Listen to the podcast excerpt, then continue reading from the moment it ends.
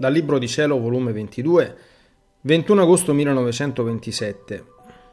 Come Gesù la vuole finire col mondo, potenza di ciò che si fa nel volere divino per placare la giustizia divina.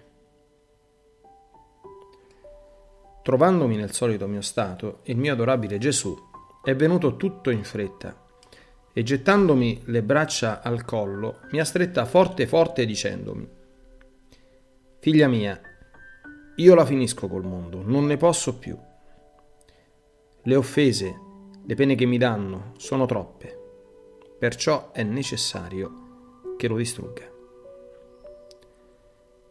Io tremavo nel sentire ciò e gli ho detto Amore mio e vita mia, certo che soffri molto e che non ne puoi più perché vuoi soffrire tu solo. Ma se tu dividessi insieme con me le tue pene, soffriresti di meno e non giungeresti al punto di non poter più sopportare le povere creature. Perciò fammi parte delle tue pene, dividiamole insieme e vedrai che potrai sopportarle ancora. Fa presto, non soffrire più solo, provaci, o Gesù. Tu hai ragione, soffri molto, Perciò ti prego, dividiamole insieme e placati. Onde, dopo lunghe insistenze, il mio dolce Gesù mi ha fatto soffrire, ma erano le ombre delle sue pene. Eppure mi sentivo come distruggere, stritolare, ma non so dire quello che ho sofferto e certe cose è meglio tacerle.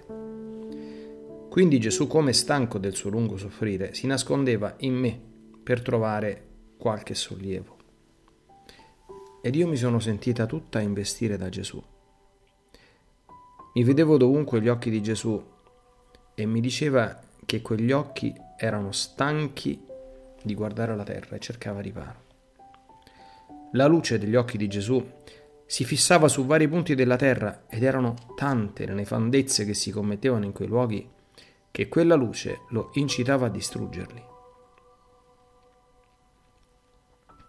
Io lo pregavo che risparmiasse mettendogli davanti il suo sangue, le sue pene, la sua vita, il suo eterno volere.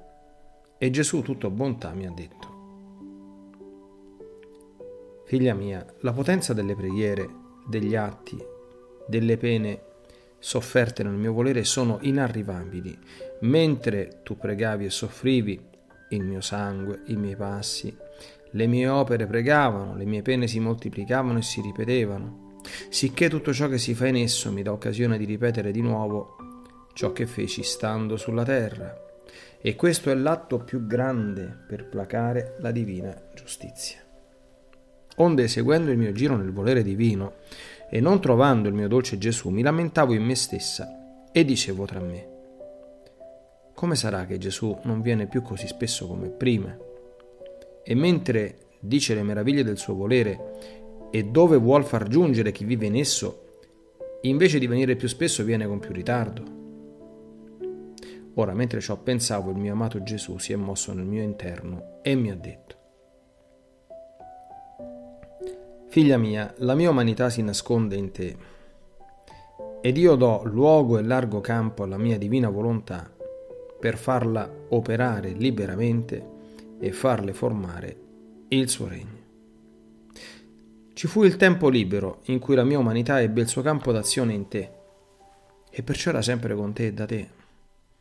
Ed il mio divino volere mi fece fare affinché ti preparassi a formare il campo d'azione più esteso del fiat interminabile. E io devo lasciarlo fare, molto più che non mi impedisce di starmi con te perché siamo inseparabili. Ed io, stando in te, mi diletto di legare l'anima tua come un piccolo uccellino col filo di luce del mio volere, e ti do il volo nelle immensità di esso, lanciandoti nei suoi atti innumerevoli, lasciandomi il filo che ti tiene legata nelle mie mani. E tu, allontanandoti negli atti suoi, ti perdi di vista, mentre io sto aspettando che tu segui tutti gli atti della mia divina volontà per tirare il filo dentro di te. Tu prima non seguivi tutti gli atti di essa, seguivi la piccola cerchia degli atti della mia umanità, piccola a confronto di quelli del mio volere divino. Perciò ogni tuo atto, ogni pena, ti faceva incontrare il tuo Gesù ed io ero tutto intento a farti copiare la mia umanità. Perciò era necessario che stessi col pennello in mano per formare in te la mia immagine, per disporre la tela dell'anima tua a ricevere i vividi colori intinti nella luce del mio fiat. Perciò ciò che era necessario prima non è necessario dopo. Ma con ciò non vuol dire che io non sto con te. Viviamo insieme nell'eclissi di una luce, di una volontà eterna. Ed è tanta la sua luce che si eclissa e ci fa sperdere tutti e due. Tanto che se si moderasse la luce, io vedrei te e tu vedresti me e ci troveremmo come se mai ci fossimo separati.